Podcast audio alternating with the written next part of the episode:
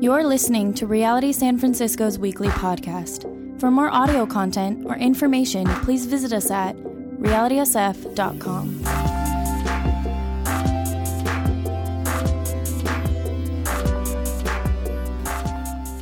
Good morning, everyone. It is an honor and joy to be with you. Please turn to the book of Proverbs. It's in the center of your Bible somewhere. Just go there and you'll find it. If you're new to the Bible, um, you have a table of contents in the beginning that should help you out.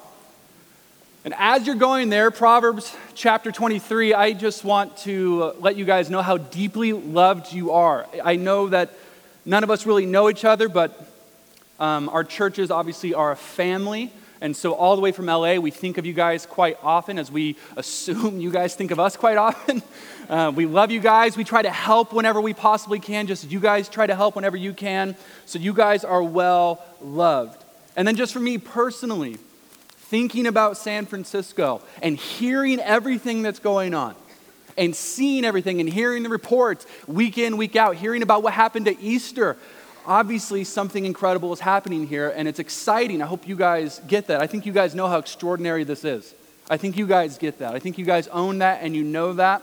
So I'm just blessed to be here. I'm glad and just honored to be part of the family that is sort of part of that spearheading of extraordinary things happening in San Francisco.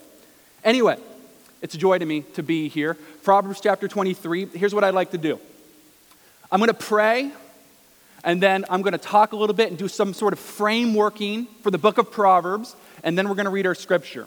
So join with me now.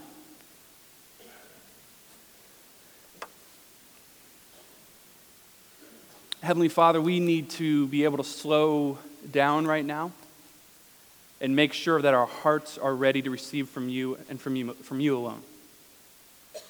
Lord, we understand that your word of God is living it's powerful, it's sharp. Lord, we're thankful that it does what it does. It succeeds in its purpose of, of changing us, convicting us. And so I pray that that would happen this morning. Or that we would be prepared, we'd be ready, we'd be excited and willing to change, Lord. Whatever we may be holding on to, Lord, let us now nail it to the cross, knowing full well that you are God who intervenes. So we trust in you, Lord Jesus. We look to you. We pray all these things in the name of Jesus. Amen. So, about the last, I believe, nine weeks or so, this church has been going through a series on the ancient book of Proverbs within the Old Testament. Now, the Proverbs are these timeless truths, these short, pithy observations. They're admonitions. Some are quick tales, and some even go to great lengths of severely warning us of the dangers if we do not apply their words to our life. And it's all of this and more within only 31 short chapters. So these short verses of long experiences break up the heavy, heavy flow, the heavy narrative of the Old Testament. They sit almost perfectly centered in the Old Testament of our Bibles, much like you'd think a toolkit would in needed construction. Now, if you've ever explored the Old Testament, you witness biblical saints and sinners alike making poor choices. So many of them not applying the truths of Proverbs to their life, to their situation, to their confusion. We see that these biblical signposts, these Proverbs, are paving the way so that any reader who comes to them, willing and ready to change, can actually walk away transformed. These truths, when applied, tell us that the outcome is fruit. The outcome is one will prosper. When applied, the outcome is the good life. And not, again, not in a lottery ticket type fashion, but a good life defined by Scripture. A life that leads to greater victories. A life that walks in paths of righteousness. A life that is full of wisdom. I love how Pastor Dave said it a few weeks ago, and he said it very poetically that wisdom is not a path to the good life, but the path of wisdom is the good life.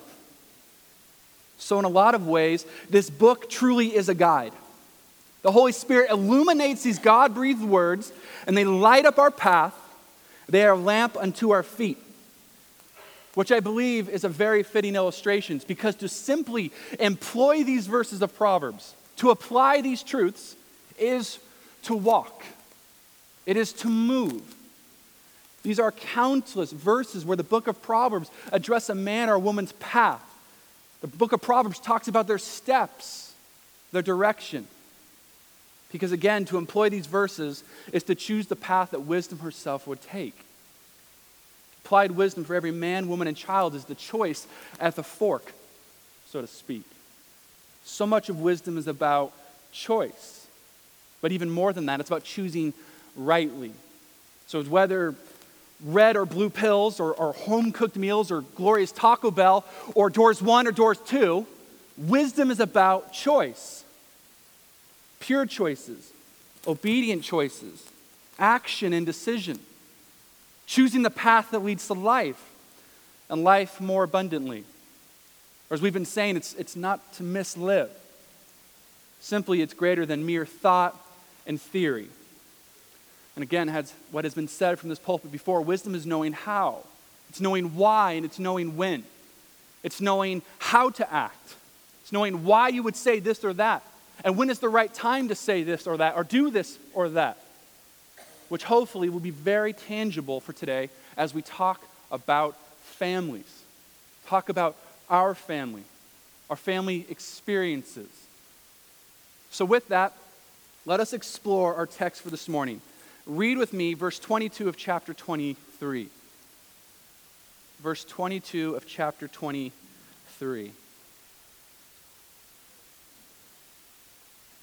Listen to your father who gave you life, and do not despise your mother when she is old. Buy the truth and do not sell it. Wisdom and instruction and insight as well. The father of a righteous child has great joy a man who fathers a wise son rejoices in him. May your father and your mother rejoice. May she who gave you birth be joyful. Now, I don't know about you men, but I will never forget the first time I proposed to a woman.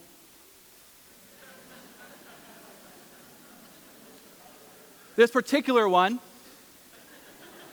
it was I remember as it was yesterday, it was dark.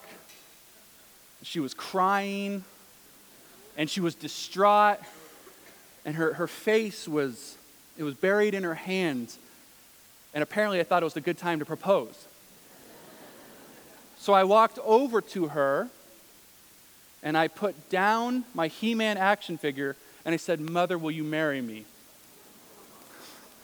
I'm pretty cute. I, I was about five or six at the time, and sadly, my stepfather, who was an evil, evil, abusive man, had just walked out on us. And I did the only thing a five year old, I guess, knows what to do in that moment is I proposed. I, I tried to solve. I, as this five year old boy, tried to fix. And I really do believe in that moment, my child had passed away. It was in that moment. I, I, I really do remember as if it was just mere days ago. I learned heavy, heavy lessons that day about love, about support, about anger, and most importantly, I learned lessons about family. I learned about family, the value of family and the torment of family, the need for family and the avoidance of family, the greatness of family and the great pain of family. I think all of us on some level can relate to that. So, hearing that, and for us today, where does your view of family line up with what I just described? Or even go a step further, Christians, What's next if you do view your family as pain and torment? How does wisdom operate within a family, a challenging family lifestyle? You see, whether or not, whether we like it or not, there is some, that is something we all have in common. Everyone here has a mother. Everyone here has a father. Everyone here has a grandmother and a grandfather. Now, I didn't say a present dad or mom. I didn't say a good dad or mom. I just mean you wouldn't exist unless you had them. We share the same bloodlines and genes, traits, and looks with people for now and, and decades past. So, whether we like it or not, we all do have family. But the idea for us, especially now more than ever, it, the idea of family goes beyond DNA. It's simply about care. Family is about care, it's about intimacy. Now, I know mentioning the word father or the word mother is bringing this sort of heavy cocktail of emotions in this room. For some, saying dad just brings the good to your mind. You know, go long, son. Got it, dad. I love you. Like, we just, there brings some of that. Maybe to think of your mother means to think of her brushing your hair at night and you remember her tenderness. But there are others in this room where you mention father and it's like mentioning a villain. There are others in this room who've never had that experience. And this can apply for siblings, uncles, grandmother, the wife, or even a child. It seems nothing can quite as sharpen or cut as family can. It definitely is a nerve, it's a button, and it's one of the largest parts of our existence in our formation that makes us who we are.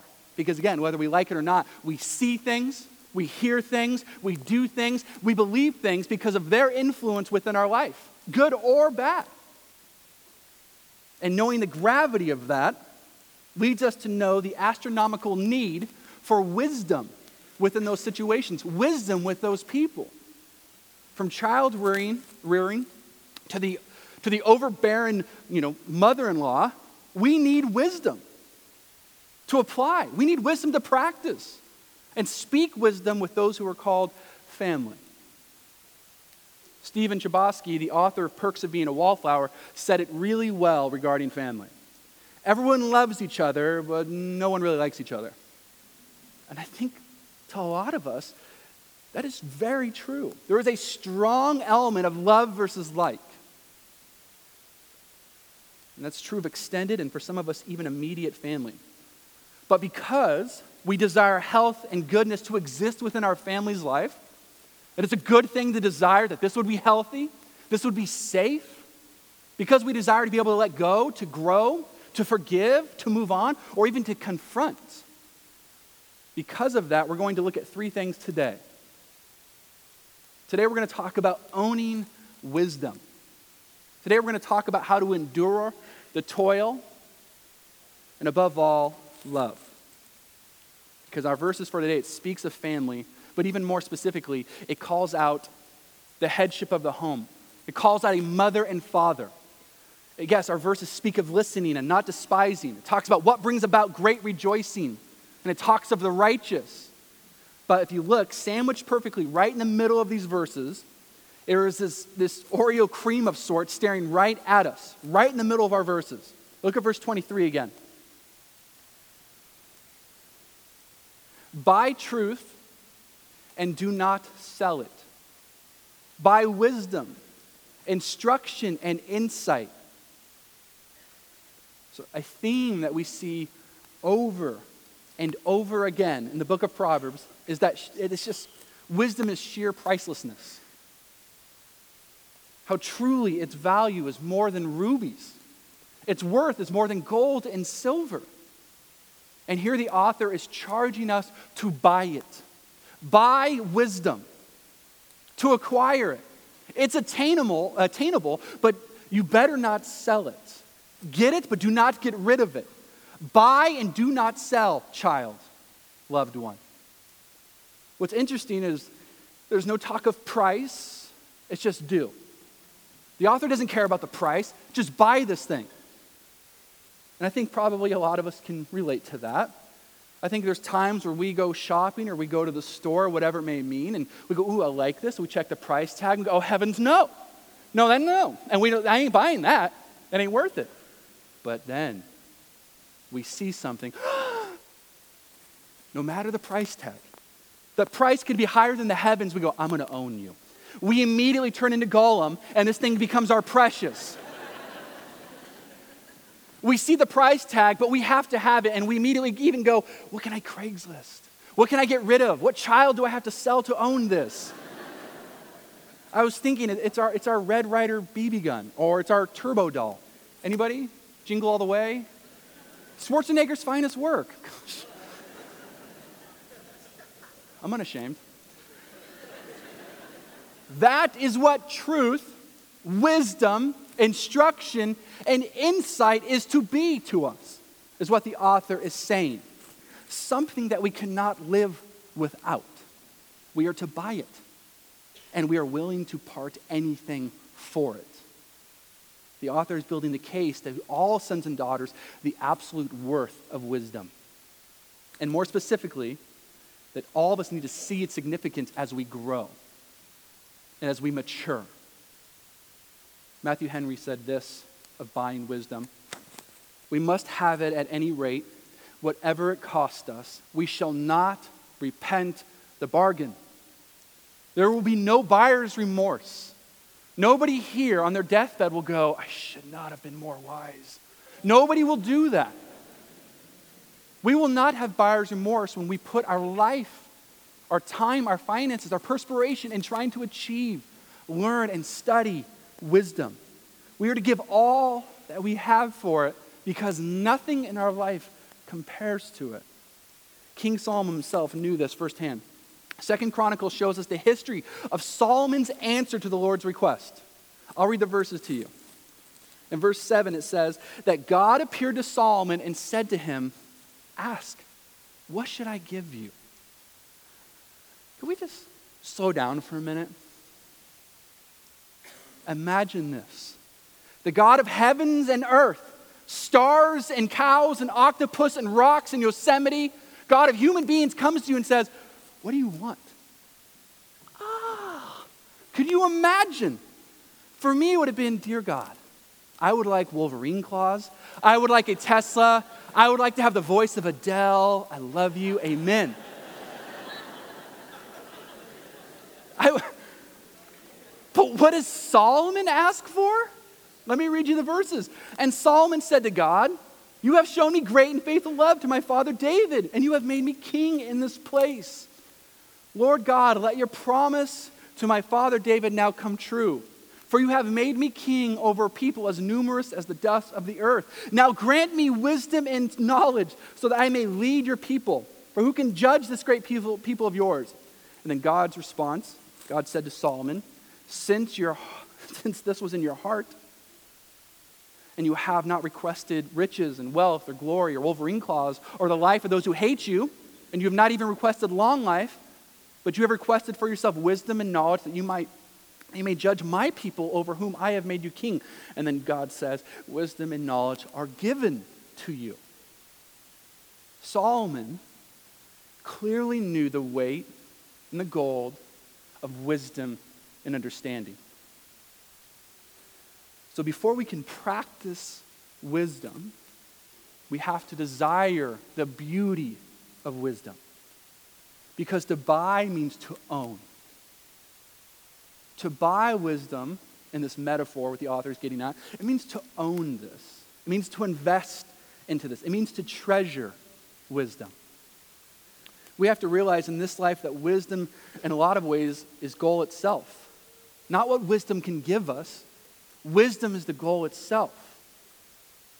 Proverbs 23 23 is exposing that wisdom, again, is worth all that you have. Do you, do we desire wisdom?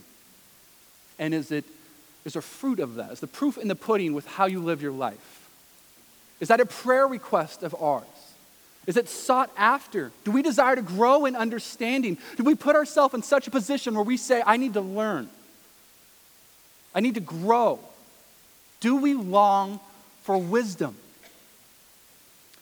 There's a story, and forgive me if it's been told from this pulpit before, but I'm going to say it again anyway. There's a story about a young man who went to the great philosopher Socrates. And he walked up to him and he says, Oh, great Socrates, I come to you for wisdom.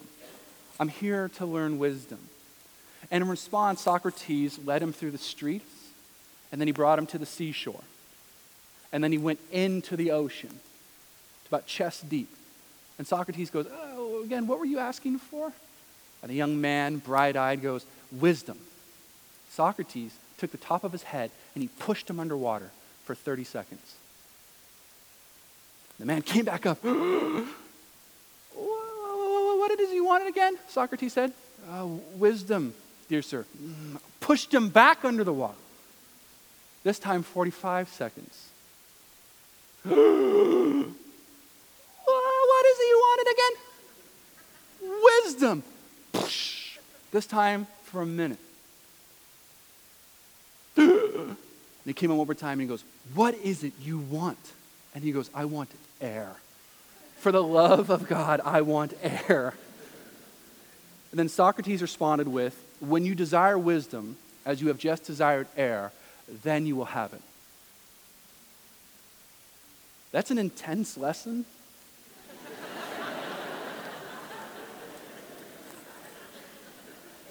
For, for God, all he says, all you have to do is ask. Like, for God. but you get the point of the illustration. Do we desire wisdom like we desire the air we breathe? And do we desire it enough that we would sacrifice for it? Because what are good things and titles, and what good is reputation and figures if we lack wisdom? Especially with family. We need to be walking in wisdom. Because by definition, sincerity and vulnerability intimacy, and openness should exist within family. Because of that, there's a high need for wisdom. So much of healthy intimacy comes from a healthy use of wisdom. When you get to the nitty gritty, whether in child rearing or dealing with out of line stepdads, there will be opposition. Where there is intimacy, where there's vulnerability, there will be opposition. So, parents, we must expect this. Brother, sister, we must expect this. Crazy Uncle Bob, we must expect this. There will be toil. Christians, I, I pray that we be not naive to think that every Christian family should be just buckets of daisies and marshmallows. Like, that's not it. And if we need proof of that, we need to look no further than the Bible, which is in our hands as we speak and as we sit. Think about it for a moment. Someone show me a healthy family in the Bible. It's rare. The families in the Bible make the Simpsons and the Lannisters look like saints compared to those within Scripture. Just to name a couple. The first recorded husband and wife disobey God over a fruit basket. Their firstborn commits the first murder. If you remember, I know you guys went through Genesis, the whole Sarah thing where she couldn't have a baby, so she encourages her husband to sleep around. Isaac and Rebekah play favorites with their twins, which caused one of the biggest rivalries, sibling rivalries in human history. There's birthrights being sold for soup. And, and if you know anything about what Lot's daughters did to their dad, it's disgusting. It's disgusting. So, all that to say, that's just in Genesis alone, that the Bible is filled with sinfully dysfunctional families. So, if we have a hard time at bath time, parents, or we hate Thanksgiving holiday, you're in good company. So did they. There is no such thing as a perfect, harmonious family. There is no such thing as a perfect, harmonious family. Parents, be freed from making perfection the enemy of good. Be freed from making perfection the enemy of good within your home. Sons and daughters, be freed from working towards affection. There is no such thing as a harmonious family. Why? Because there's no such thing as a harmonious person. All have sinned and fallen short. So when we put a group of sinners together in a home or in life's close quarters, sharing possessions and the most intimate parts of, parts of life, having different personalities and interests, it becomes a living, breathing animal house. So, what I like about right now is here's where we can get a bit practical. Because truly, What does walking in wisdom's path look like in the desert called toil or difficulty? Family isn't going anywhere. So, how do we endure the toil? How do we persevere through the difficult? And ultimately, for our point today, how does practical wisdom play out? Because we could say, apply wisdom. And I can preach all day and get wise, wisdom yourself. Like we could do that all day. But when push comes to shove, what are tangible, wise steps for enduring? Again, essentially, what our verses are saying is, is, is what is truth? Wisdom, instruction, and of course, understanding. What is insight? So I've compiled a short list of wise reminders that I have needed so badly over the years. And I've had other people speak into this list. And this could be applied to parents and uncles, sister, mom, dad, whatever, wife. So I want to go through this list of 10 wise reminders of enduring the toil of family. Number one, and more often than not, we need to remember that family is the first, middle, and last place for the greatest pain and futility within our life. Thus, we need to see that as the primary place of learning, growing, testing, proving, feeling. We want to grow. It's in time of peace or in time of war. We'll learn the most with the toil of our home and intimate vulnerability. Number two, let us be mindful, if we are dealing with difficulty, how we are defining difficulty. How are we defining difficulty? How do we look at this toil? Is someone basically doing something that we don't want? Or how do we define difficulty? Number three would be something that I believe probably a lot of us have heard over time, but hurt people hurt people.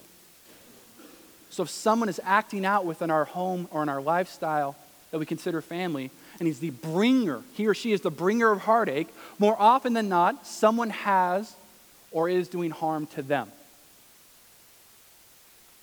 Number four, what is your desired outcome within that circumstance or that situation? What is your desired outcome? Is it for us or for you not to be inconvenienced? Or is it to suffer well with them? Is it to, re, to, re, to reflect Christ? Number five, let us not be fooled, guys. Boundaries and compassion can coexist. Boundaries and compassion can coexist with every single family member. We need limits, family or not. Number six, in the situation at hand, what role do you take on? Are you mindful of your role? Essentially, are you servant or are you trying to be savior? Are you steward or are you trying to be savior? We cannot be their Savior. Number seven, we will only truly comfort out of the comfort that we have been shown. So I want to encourage everybody, enduring toil, facing issues that must be faced, we need to be just prostrated before the Lord, on our knees before the Lord. To face healthy means that we need to be near to Jesus. Number eight, let us have the mind shift from how do I deal with them to how do I love them? How do I just deal with this person to how do I love them? It's something so elementary, but the minute we start thinking that, saying that, doing that, it radically changes our entire view of them, our perspective of them. Number nine, we need to check ourselves before we wreck ourselves. I think that's a verse somewhere in the Bible essentially, is there any truth to what they're saying about us? It's the old examine of there a log in my own eye. They could be coming up and saying the worst thing possible to you in the worst way possible. We need to go, is there any truth to this? Is there any truth to what they're saying? Can I grow?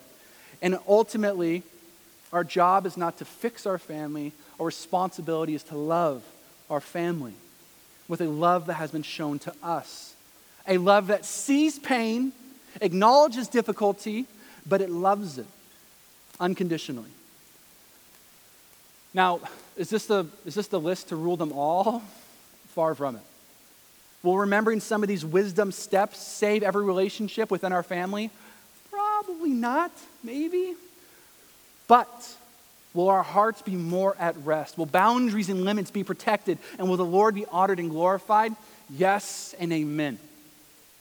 Listen and look at verse 22. Listen to your father who gave you life, and do not despise your mother when she is old. So, to understand this, to explore this, that this is a call to action to those who care for you. We are to listen, even when it's annoying. We are to listen, even when we think we know best. We are to not despise those who have poured into us, to forget all that they have done. And verse 23 goes, Buy the wisdom and do not sell it, wisdom and instruction and insight as well. And the verse 24, the father of a righteous child has great joy. A man who fathers a wise son rejoices in him.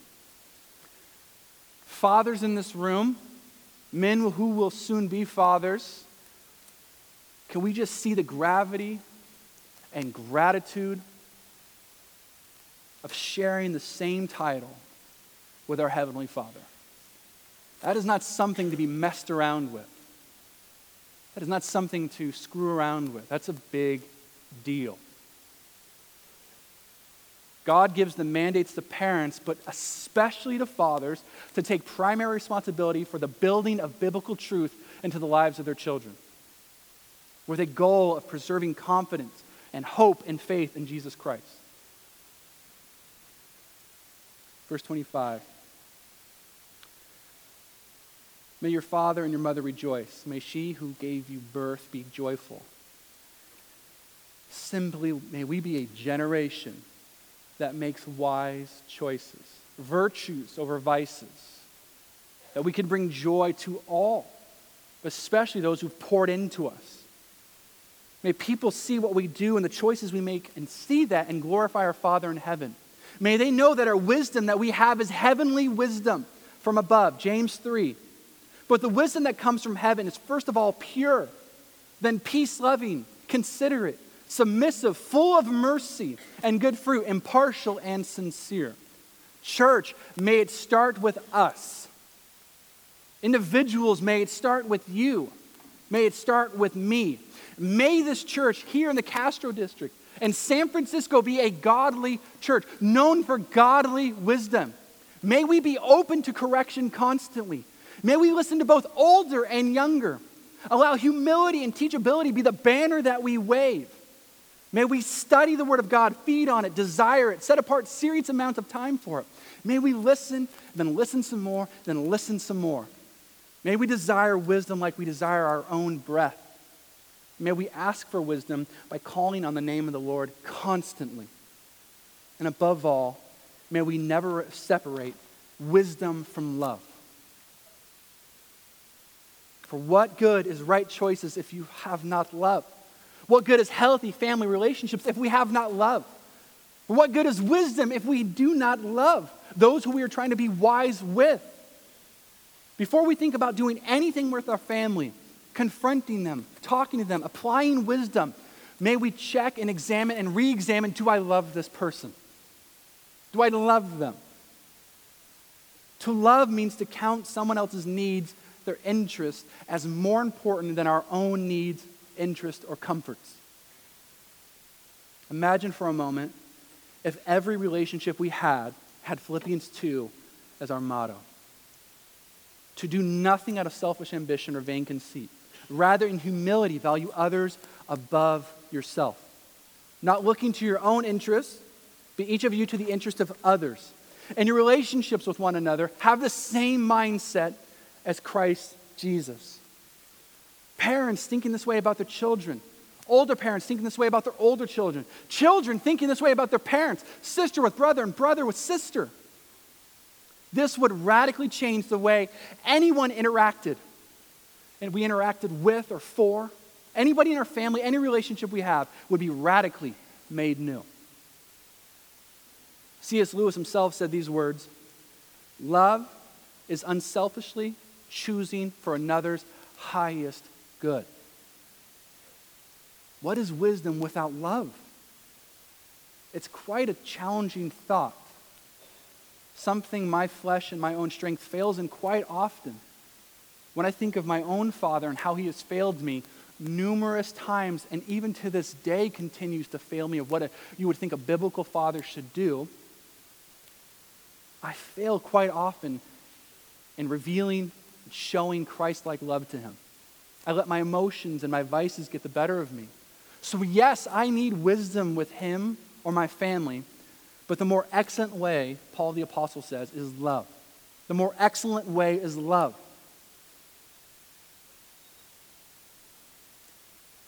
For you see, may we do this, may we love, may we pursue, not merely for the sake of an easier holiday or a healthy relationship, but may we love and may we overflow with love that has been shown to us. Like a reservoir filled, splashing onto its shore, not a dry bed trying to water the parched around it. We can only show true love by the love that has been shown to us by the gospel of Jesus Christ. Please see that none of this is a call to muster up and do. I'm not begging you to do something, but a motivation to live out of what already has been done. 1 John 4 says this This is how God showed his love among us. He sent his own one and only Son into the world that we might live through him. What has to be, and I would hope is, one of the most glorious things to anybody in this room who has struggled with family for anyone who has had fresh tears in their eyes thinking about the toil of family. If father wound or family wound roams free within our thoughts and our heart, just the idea and the glorious hope filled knowledge that our Heavenly Father is nothing like that. There's many things He is called within Scripture. But the most dearest role, title, and name He has is Father. He is Father. He desires to be your Father. He is present. He is love. He is care. His mercies are new every morning. He promises help. He promises a shield. And all of that is manifested in Jesus Christ. Jesus Christ is proof of his great love. Because of Jesus, we can call out, Abba, Father. Jesus died to bring us to God, our Father. Because of Jesus and his humiliating work on the cross, we have been made brothers and sisters. If you're here today and you don't have any family, or you hate your family, your family's hurt you, and you just heard this entire sermon on family, know this. If you believe on the Lord Jesus, you are adopted into the family. One of the, I love it, one of the sweetest moments in the gospel is in Mark 10. And, and if you know anything about the Apostle Peter, he's doing his thing and he's chatting a lot and he's putting the foot in his mouth probably. And Peter's going off. And Peter says to Jesus, We have nothing, Jesus, in Mark 10. Because we have nothing. We have given up everything for you. And he's talking about family and money. We have nothing. And I love that Jesus looks right at him and he softly reminds him and reminds anybody else about the gospel and what the gospel does. And he says this to him Truly I tell you, Jesus replied, no one who has left home, brothers or sister or mother or father, children or fields for me and the gospel will fail to receive a hundred times as much in this present age. Homes, brothers, sisters, mother, children, and fields. It's with Jesus and Jesus alone. Again, if you are here and you have not yet believed on Jesus, now is the time. Wisdom does not promise security. Loving those around us does not promise freedom. Us working harder does not gain approval. It is only by the gospel of Jesus Christ. For those still paralyzed by the past and fearful of the future, look to Jesus. He does not promise a less troubled life. He does not promise a less troubled family life. He promises a less troubled heart. This is not something that we work towards. This is not an invitation to be religious. This is Christianity. This is Jesus. Amazing love. How can it be that my God should die for me? Amen? Pray with me.